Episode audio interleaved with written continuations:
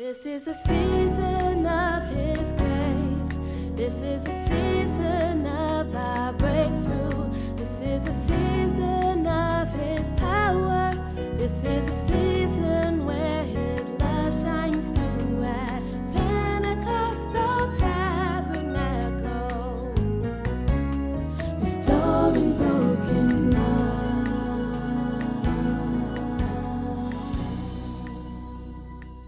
We've been uh, ministering on uh, grace and mercy in this season. And the, the, the main text we've been dealing with is Hebrews chapter 4, verse 14, 15, and 16. I've written it out. I've used a few different translations the Living Bible, the J.B. Phillips translation, the Message Bible, the NIV, and the King James. And I kind of put them together so that you can get the thought of what I'm saying. But let's go over that again. He says, uh, the writer of Hebrews says, But Jesus, the Son of God, is our high or our great high priest, who has gone to heaven itself to help us. Therefore, let us never stop trusting him. Verse 15 of Hebrews chapter 4. For we have no superhuman high priest. We don't have a priest who is out of touch with our reality. He's been through weakness and testing, he's experienced it all. Tempted in every way, just as we are currently being tested now, yet he did not sin. Let us therefore come boldly to the throne of grace that we might obtain mercy and find grace to help in the time that we need it most. I want to get into my sermon, James chapter 4, verse 6, and Proverbs chapter 3, verse 34. The reason why I'm talking about grace and mercy, because I really feel like this is going to be a season of tremendous grace in our church. And I'm already, just from talking to different people, tremendous season of grace that's just sweeping over our church. Even as I shared earlier, I mean, come on, a $100,000 grant, just a season of wind of grace. And so, what I want to make sure, and we do, and uh, it, this is the worst time to do a, this is the worst time of the year to do a series, and yet, at the same time, I want to make sure that you are ready to receive the grace of God. Because this is a season where you want to be in position to receive the grace of God and to use His grace in a correct fashion. Grace is not luck, someone had to pay for it. So I want to talk about, let's look at James chapter 4, verse 6, and Proverbs 3, verse 3 34, rather. I'm reading from the Passion Translation, James chapter 4, verse 6. But he, that is God, continues to pour out more and more grace upon us. For it says, and he, James, who is Jesus' half brother, he is quoting from the Proverbs chapter 3, verse 4. He says, For it says, God resists you when you are proud. Tell somebody, God resists you when you're proud. Okay. But, but, continually pours out grace when you are humble. In Proverbs 3, verse 34, the Amplified Version says, He, that is God, gives grace, his undeserved favor, to the humble, those who give up self importance. God gives grace to those who are humble. I, I want to speak to you this morning, briefly, uh, on the subject of uh, the key to more grace. The key to more grace. In other words, when something is good, I want more of it. And there is a key to getting more grace because the writer, James, who is the bishop of the church in Jerusalem, he says right here, God pours out more and more grace, which means that you can receive more grace than you already have. the Greek word for grace is the Greek word charis, from which we get our English word charisma. And uh, this word charis means favor, that is preferential treatment.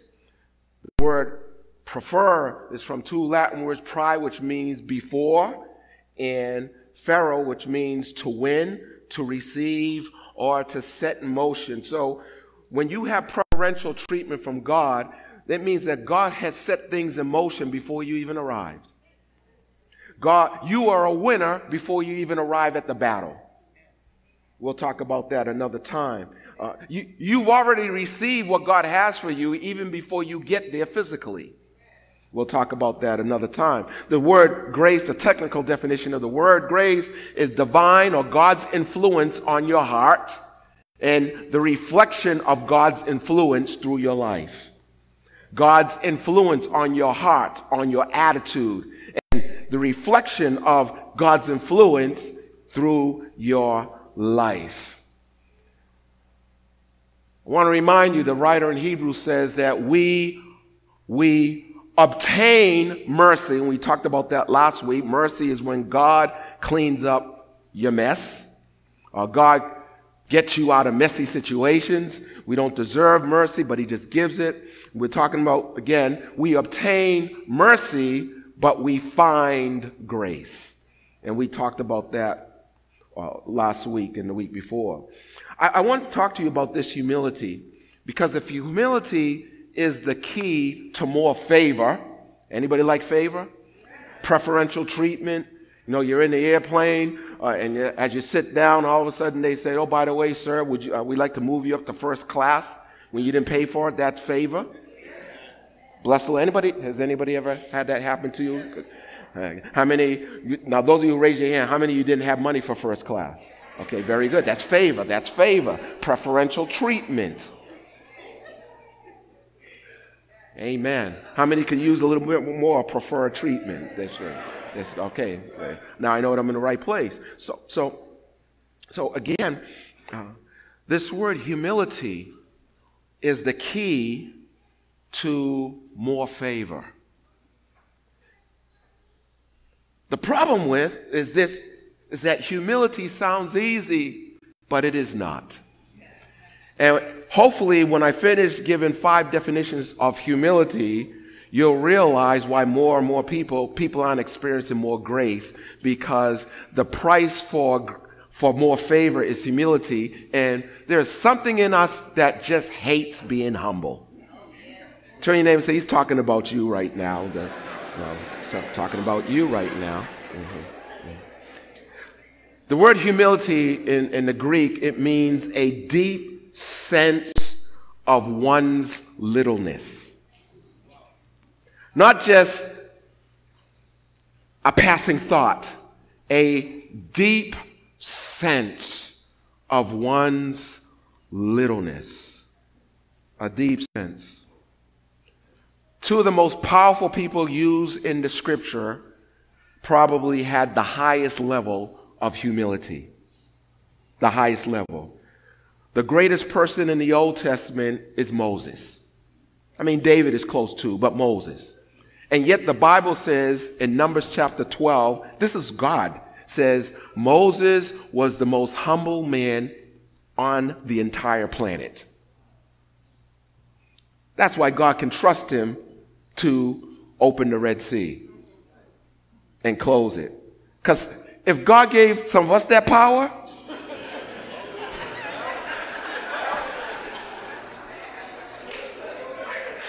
if God gave some of us the power to call down plagues, our whole jobs will be blown up. some family members will be, you know.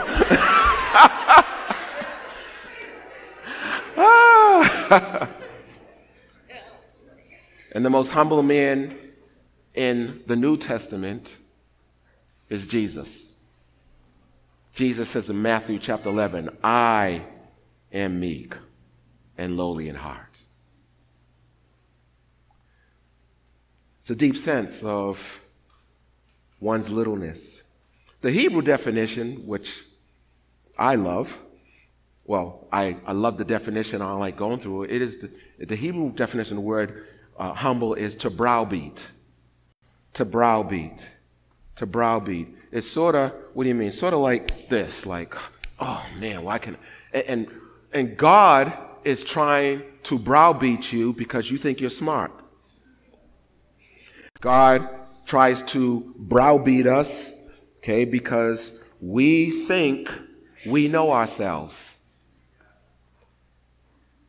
So Jesus, or God, he says to the people of Israel, uh, and this is what Jesus quoted when he was uh, uh challenged by the devil in Matthew chapter 4. God says to the people of Israel in Deuteronomy chapter 8, verse 1 to 3, and God is saying to the people of in this building called Pentecostal Tabernacle in the year 2018, God says these words I have led you through the wilderness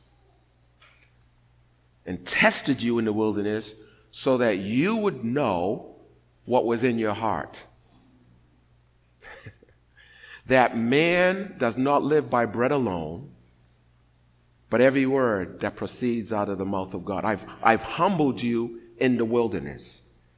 And some of you, you may not be going through a physical wilderness, but you're going through a spiritual or emotional or circumstantial wilderness. Because the word wilderness, wilderness, uh, people in this congregation here, you say this many times, the word nest means condition of, the word wild means out of control, and er means more out of control. So for some of you, God has put you in a position where things are more and more out of your control, and therefore He is trying to humble you. He's trying to browbeat you. He's trying to get some sense into your spirit that you cannot live by bread alone, but you have to live by every word, every word that comes out of the mouth of God, which means you must pray. Now, the reason why God puts us in the wilderness is so that we would know what's in our hearts. It's amazing how, you know, uh, and, and, and nobody in here, repeat after me. I said, There's nobody here. Okay, say nobody here. But it's amazing how I'm in church and everybody's saying hallelujah. The brothers are praising God. And then when they get on the basketball court, you, you find out if a brother's really, really, um, I'll just say really, when he's on the basketball court because all of a sudden there's an elbow and then, you know, next thing you know, there's a word that comes out of their mouths. Mm-hmm. Mm-hmm. And, and, and it is that wildness. It's when things are out of control. It's when you get cut off and you don't, and you give somebody the your number one sign and it's not pointed to Jesus. oh, you really see, see, the writer, and, and this is what me and my wife have been praying regularly about ourselves and about this church. The writer in Jeremiah said these words in Jeremiah 17, verse 9 and 10 The heart is deceitful above all things and desperately wicked. Who can know it? And God says, I'm the only one who knows the hearts. I try, I test the kidneys, I test, I test your guts, I test what's really inside of you. And you will never know who you really are until God puts you through the tea bag test. Mm-hmm. Mm-hmm. Mm-hmm. What's the tea bag test? Very simple.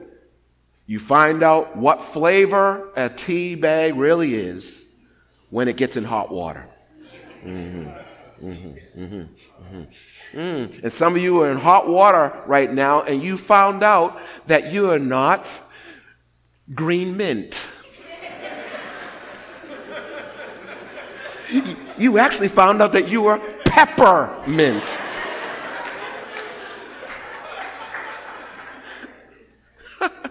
You can be in the middle of singing praise songs. Uh, uh, uh, oh, the overwhelming, reckless, bam! And then you get in a wreck. And all of a sudden, your praise can turn into something else just like that. And half the time, if you're real, really like, wow, I thought I was living, I, I thought I, I thought I had victory over that. And so God takes, God puts you through tests to let you know what's really in your heart. Because our hearts are desperately wicked.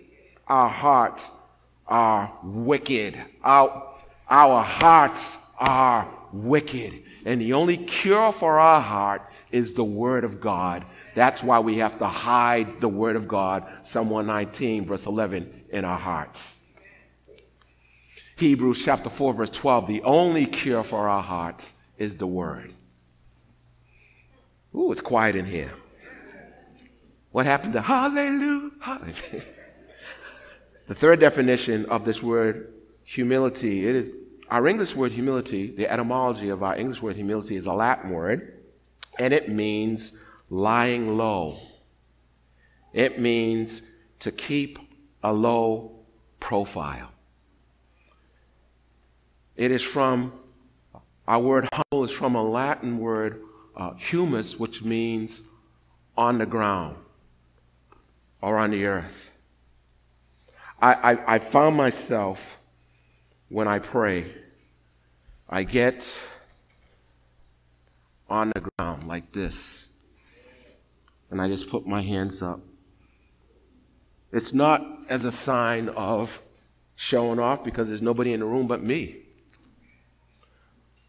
But every once in a while, it's reminding me that without Him, I can do nothing.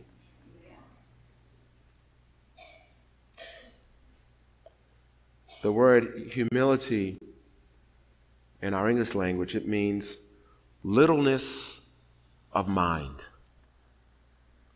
Littleness of mind. One of the more powerful scriptures in Philippians chapter 2, verse 5 to 9 says, Let this mind be in you, which was also in Christ Jesus. And then it talks about Jesus. This was not in his mind, it was a fact that he was equal to God but he kept a low profile and was willing to even die a criminal's death. You think life is not fair to you? Read Jesus' life. He humbled himself. And because he humbled himself, because he was willing to die a criminal's death, falsely, falsely accused, the Bible says, and that is why, verse 9, God has exalted him. Could it be? Mm, I need to give somebody five right here. Here. Could it be? No, and actually, I'll let you say. Tell your person next to you. Could it be? Tell the person next to you. Could it be? The reason why you're going through what you're going through is because God is trying to promote you. Actually, you never looked at that.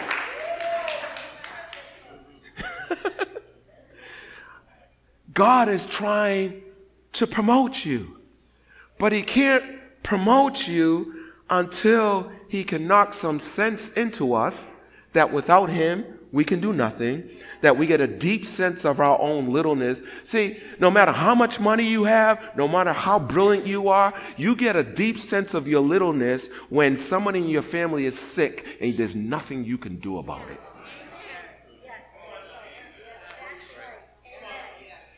Many of you know that my daughter has a, a, sickle cell, and there is nothing I can do. With all the doctors in this church, with some on the board, boards of some of the finest hospitals, there's all these strings I can pull, but I can't stop the sickle crisis. And there's a deep sense of God, you're the only one I can turn to.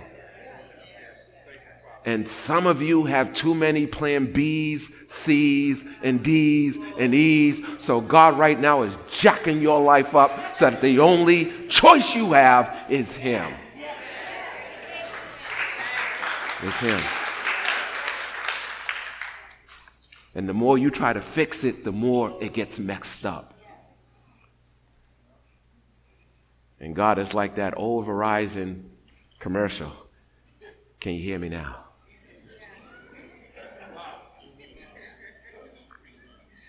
Littleness of mind, littleness of mind. And Lord puts us through experiences where we he puts us in embarrassing situations so that we will understand how little we are. How many have ever been in a real embarrassing situation that that that that that you that that you were really embarrassed? Raise your hand. Raise your hand. Okay. Not, not oh wow. None of you really embarrassed. How many of you were embarrassed and you caused the embarrassment? Raise your hand high. Raise your hand. Raise your hand high. Raise your hand high. I remember. See, when you're a young guy, I think I was. I, I had just got married, and and uh, so that was 24 years old, and you know, you know, uh, I started preaching at 19, and by the grace of God, He's used me more. And so now, as a young man, I thought I was hot stuff. Thought I was hot stuff. So I was coming back from. They asked me to preach at this church, at one of our churches, and and I was gonna I was gonna show these old guys, you know, Reverend Ward, my father. I'm gonna show these old guys how to preach, how to how to throw it down, because you all y'all just dry as cracker juice, and you you all y'all don't know that's that's that's what's going on in me. I'm not talking about you, no, talking about me. So I preach. I was coming back from my honeymoon, and a week after my honeymoon, I'm going to preach at this church. It actually is Abundant Life Church, and so I had the audacity to name my sermon "The Anointing." You either have it or you don't. Oh, yes. Oh, yes. Oh, yes. So, I, so they said, We're going to have a Brother Brian come up to preach. And I was like, I'm about to let you all have it. The anointing. You either have it or you don't. There's a scripture in the book of Psalms where it says, As far as the east is from the rest, so far has the Lord removed our transgression from us. That's about as far as the anointing was from me. I was beyond horrible. I was so bad that I wanted to give back the offering. But I didn't because I just got married. But anyway. That happened 35 years ago, but it left an indelible mark on my spirit. Don't you ever be cocky again. I'm going to give you two minutes. Turn to the person next to you and share with them an embarrassing moment. I will let you self edit. Okay? Come on, two minutes. Come, two minutes. Two minutes.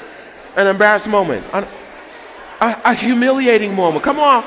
We're amongst friends. We're amongst friends, folks. We're amongst friends. If you can't share in a church, where else can you share?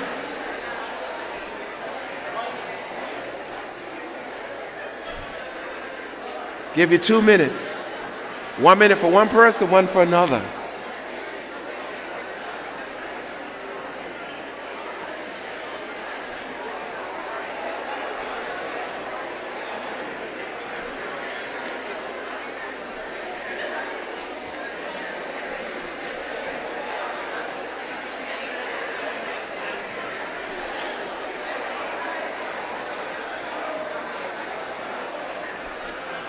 All right, one more minute.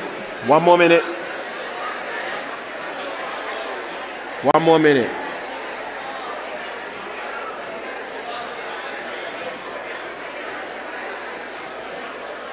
One more minute.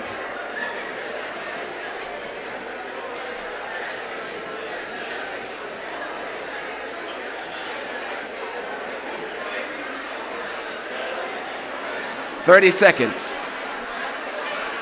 Yep, you in the lower sanctuary. You can share too. 30 more seconds.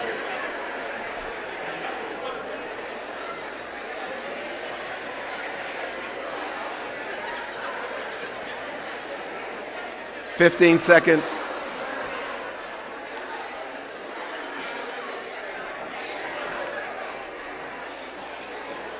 Ten seconds. Five, four, three, two, one. As you ponder those embarrassing moments,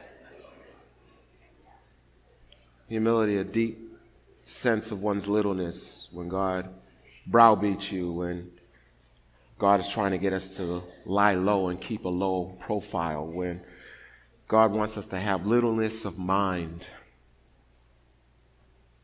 He, he needs, he needs, he puts us, or allows us to go through these embarrassing moments so we would get a sense of who we really are without him. I find it interesting that the first attitude, be attitudes, the attitudes that should exist, that Jesus quotes in Matthew chapter 5, verse 3, he says, Blessed are the poor in spirit. For if you're poor in spirit, then you get access to kingdom resources. I looked at scripture up in a few different versions, and the uh, J.B. Phillips translation says, Blessed are the humble minded, for this is the kingdom of heaven. The Message Bible, Eugene Peterson, he's an interesting guy. He says, You're blessed when you're at the end of your rope.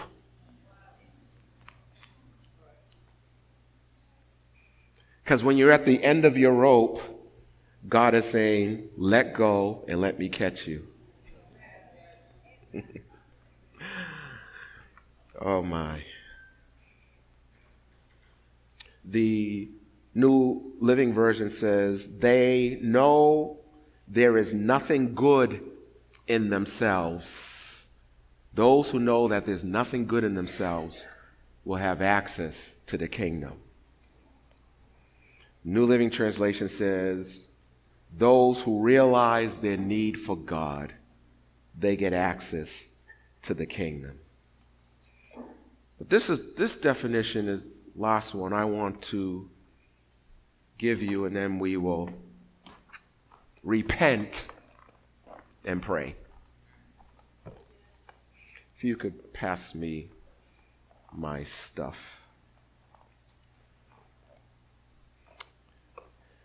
Ah. Does um is your phone an Apple phone? Okay. Could you let him hold one of them? Yeah, turn it on. Is it on? Yeah. Okay, keep it on. Anybody in the second row have an Apple uh, phone, iPhone? Good. Could you give it to her? Jamie pulled out his credit card and then gave it to him. oh, I'm having too much fun up here. One of the definitions that really struck me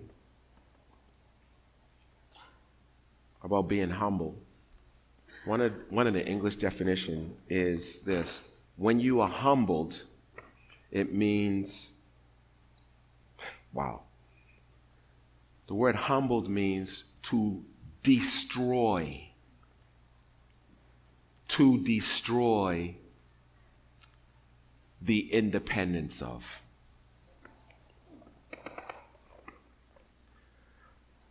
When God humbles us, He is trying to destroy our declaration of independence that says, I don't need you. And the reason why God is trying to destroy our independence is because it was independence that ruined his creation. We all, well, not we all, but those of you who follow biblical numerology, you'll know that the number five represents what? Grace. Grace. So isn't it interesting that grace means that I need God? Are you with me? Uh, I need his favor. And it isn't interesting that in Isaiah chapter 14, verses, I think it's verse 13 and 14, that, that Lucifer becomes Satan by saying five times, I will. I will. I don't need you. Isn't it interesting that Adam and Eve, the, re, the, the reason why they ruined planet Earth and now we need salvation and we need Jesus' blood and we need Jesus' die is because Satan said to Eve, You will be like God and you won't need him. There is something in our hearts that is constantly saying to God, I am independent and I don't need you for this. Oh, it's quiet in here. God, you make the big decisions, but I can handle this. And so there's some things that are so obvious that we don't even pray.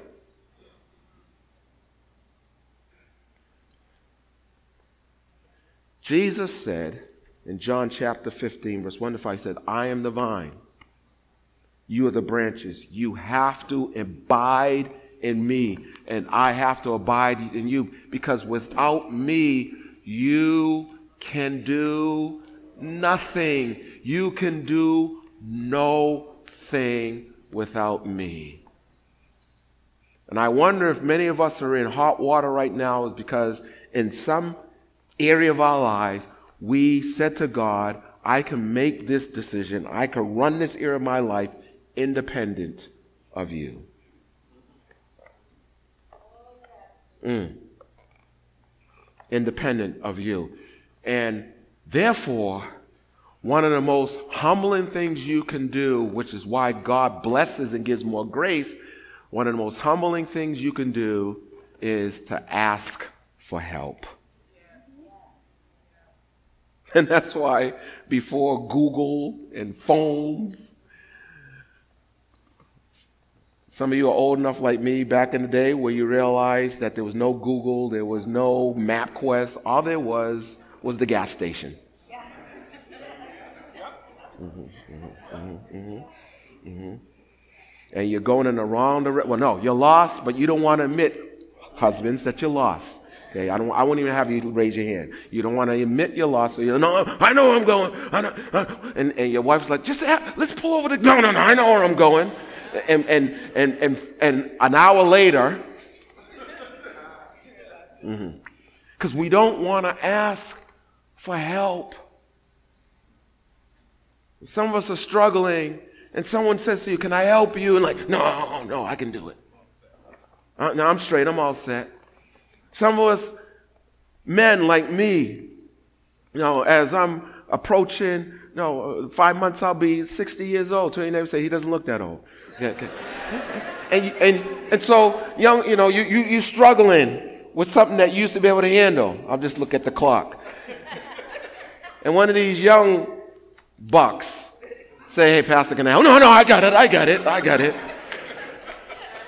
And then you realize it's heavier than you thought it was. Am I right, brother? And, and but but now you don't want to look embarrassed. So you you muster every ounce of strength. It's like it's like it's like Star Wars or Star Trek. Let's put all the power into this one area. So you muscle up straight from your toes and you move that thing, and all of a sudden, are you okay? No, I'm, I'm fine. No, no, I'm okay. I'm okay. And, and all you had to do was say, Help me.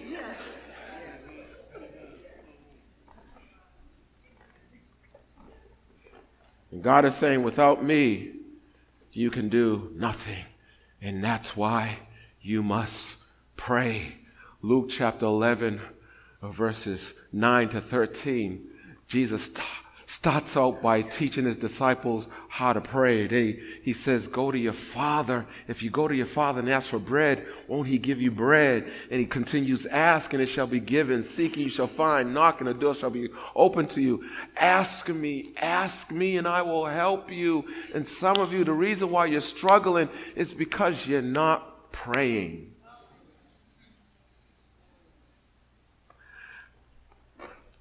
And by accident, because the devil has, if I can borrow you, he, he, he has distracted you from your prayers. I was praying, and I, some of you, you have these devices that are hooked to your phone. And while you're with God, all of a sudden, zzz, Father, I think, zzz, Lord, right now I pray that you. Anyone want to confess like that? Mm-hmm. Yeah, only, only one person. That's all right. I had to take this off. Some of you, you need to take it off, put it in another, put your phone in another room so that you can spend time with God because the devil is trying to distract you from your only hope, your only source of help is prayer.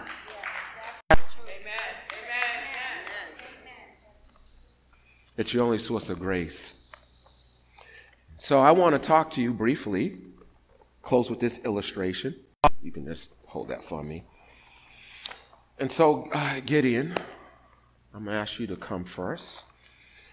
And you know, you know, uh, it always pays to be used. Okay. Mm-hmm. So, what I want to do is, first of all, we all know that this is a power cord. How many of you all have these? Okay, okay. If you have a cell phone, you have one of these. Okay. And we all know that, I mean, this cell phone could operate on its own for a while. Mm-hmm. How many of you have ever had your phone run out of charge and juice? Raise that hand up high. Everybody, everybody has, and, and you see it turning red. You're like, oh my goodness, Jesus help me, Jesus help me. Okay, okay, and so you are looking for an outlet. Because it makes no sense to have this phone line or this cord, right? I mean, this isn't going to help. No, can you plug that in for me? My eyes are getting old. Okay. As my mother said, don't laugh. What hasn't caught you hasn't passed you either. Anyways. 10 years from now, they'll listen to this like, oh, that's what he was talking about. Now, could you imagine walking around saying, what are you doing? Oh, I'm charging my phone. Really? And this is, this is what I mean is that this, let's say this cord is Jesus. And, and this cord and plug, this is Jesus, who is the intercessor. Jesus makes prayer possible. If Jesus did not die on the cross, you and I could not pray. Okay. We have access, Hebrew says, through his blood. So, what Jesus does is that now he connects us to God, who is the throne of grace. Are you with me? Yeah. He said, he said, yeah, I'm with you. And so, is this charging?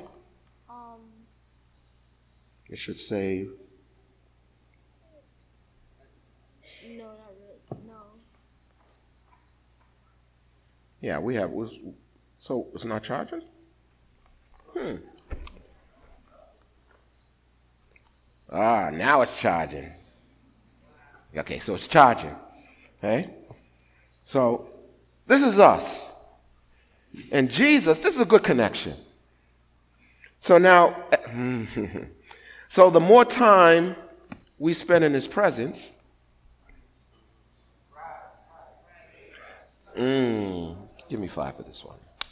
Then we can leave his presence and do ministry. Are you with me so far? But some of you, you only have about 1% of charge left because you haven't spent enough time in his presence connected with Jesus. See, see, you think that you you think that your prayer life is so hot that it's just you and God. But let me tell you something. The only reason you have access is because of Jesus. Are you with me so far? Now, here's another problem. So that worked out pretty good. Right? Of course, there's another problem. Come here, sir. I want you to connect this wire.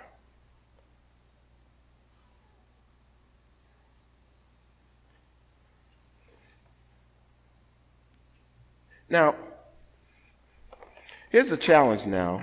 As you can see, this one's all frayed. And some of us, though we're plugged in, our relationship with Jesus is so frayed that it's. I, I was wondering, I kept feeling my phone going, eh, eh, eh, and I said to myself, Am I getting calls? But I found out that the connection was so phrased that was off and on, off and on, off and on. And that's how some of our relationships is with the Lord. On Sunday, it's on. Hallelujah. Hallelujah. On Monday, it's off. On Tuesday, something good happens. It's on. On Wednesday, it's off. Why? Because our line is frayed. Mm. Tell somebody he's talking about you. Mm. Outside of today, when's the last time you spent quality time? Five minutes with the Lord. I'm not talking, this, this doesn't count. God is great, God is good. Let us thank Him for our food. Amen. That doesn't count. This doesn't count. Now I lay me down to sleep. I pray the Lord, my soul to. That doesn't count. That doesn't count. Doesn't count. In here does not count.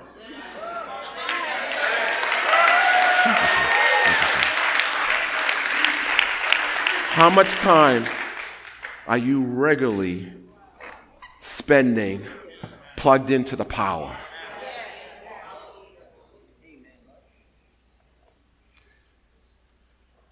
My final point, and then we'll pray. Come here, sweetheart. You can have your phone back.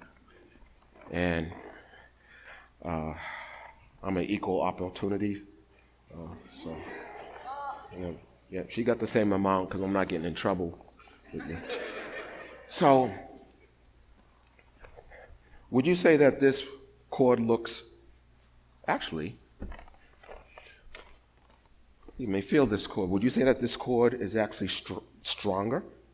Yeah, it's heavier. Yeah, heavier. How about you? Which cord? The black one, okay. Okay, okay. Which one's heavier? Okay. Hey, buddy, good to see you. I remember you. Which one's heavier? The black one. Final person. The black one. The black one. The black one. So, normally, if the black one looks heavier, let me use a black one. Okay, so, oh, yes. This makes sense. Okay, so connect.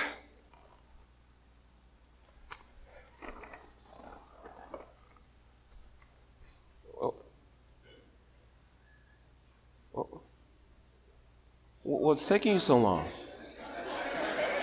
What'd you say? It, it won't go in. It won't go in. They said that the black, did you just say the black cord is heavier? Yeah. Didn't you all say the black cord is heavier?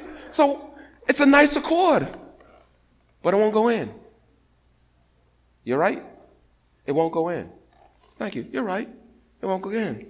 You, you, because, see, this is for an Android. So no matter how nicely it's plugged in, it's not going to charge this phone. This is this represents people who are looking for religion and other gods and other solutions, and it seems stronger. It seems plugged in, but somehow it still ain't working for you.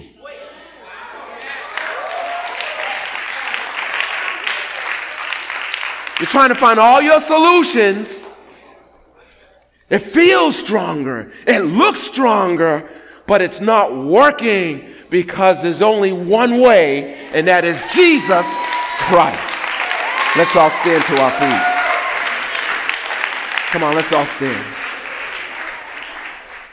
Hallelujah, Jesus. Hallelujah, Jesus. Thank you, Jesus. Hallelujah, Jesus. I think we need to spend a few moments repenting for times when we, in our decision making, in our attitudes, in our approach to problems, we acted independent of God. And then wondered why it's not working out. We have gone to our experiences, we've gone to our expertise, and never said to God, God, as small as this problem is, I still need to maintain my relationship with you because you have the solution, even though it looks right. The Bible says there is a way that seems right, but the end is death. I want you to bow your heads right now. And I want to give you about 30 seconds or so. Think of areas in your life where you acted independent, or in your heart you were independent, or in some ways you were angry at God because of your independence instead of humbling yourself. Mm. As 1 Peter 5, verse 5 says, Humble yourself under the mighty hand of God, and in due time he will exalt you.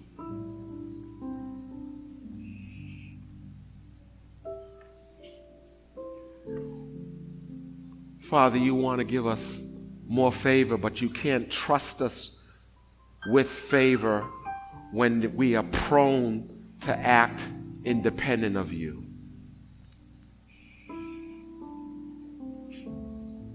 Holy Spirit.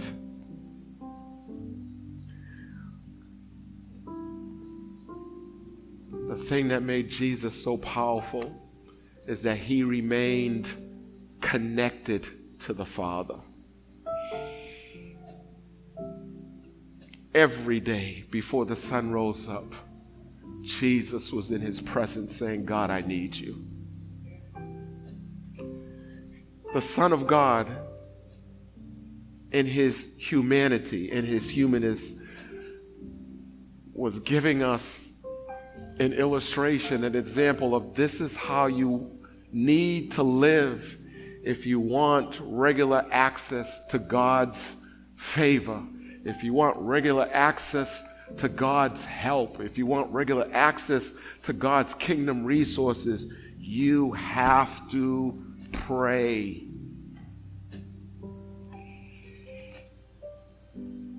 We have to pray. We have to pray.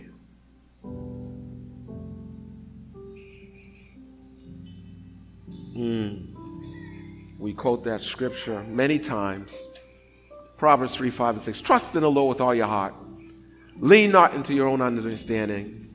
In all your ways acknowledge him, and he will direct your paths. When's the last time you acknowledged him? When's the last time you let him go? Let him know what you're doing. Even something as simple as buying a car. Hey, God, should I buy this car? Yeah, ask him. Maybe he has something better for you.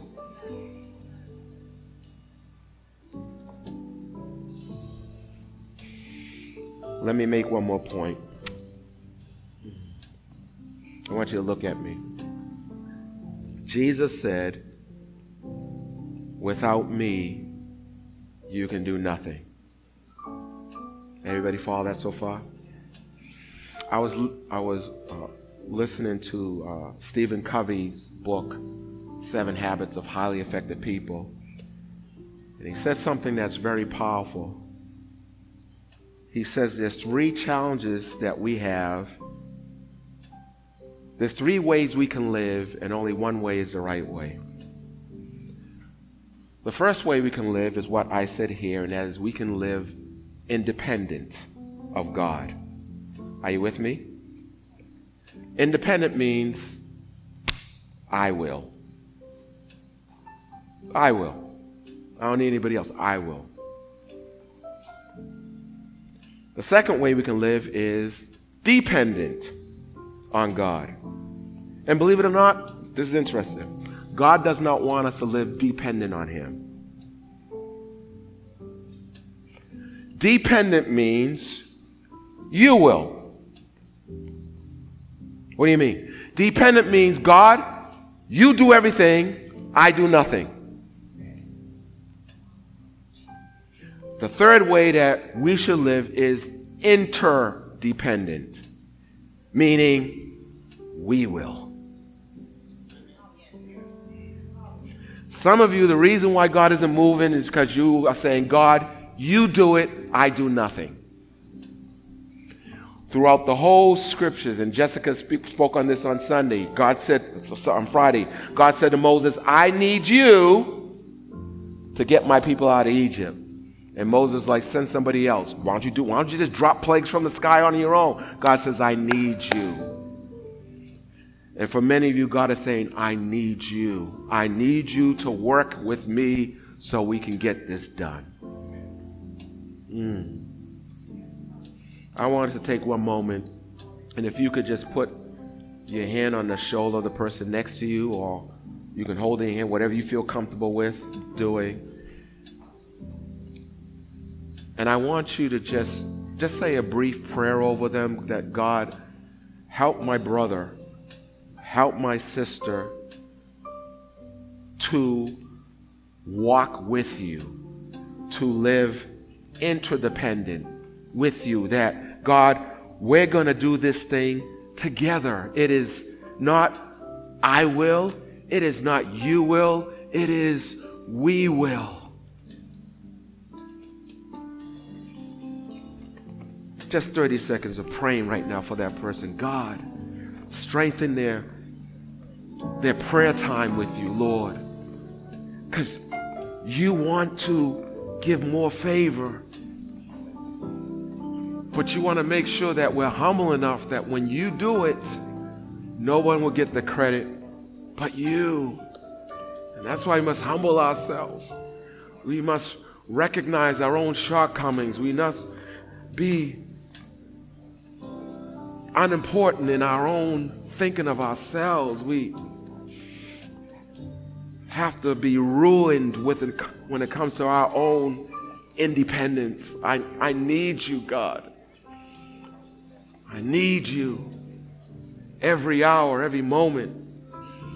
I need you to help me to parent. I need you to help me to conduct a good solid, healthy marriage. I need you to help me to be a good employee. I need you to help me to be a good employer. I need you to help me to be a good student. I need you to be, help me to be a good child of God. I need you.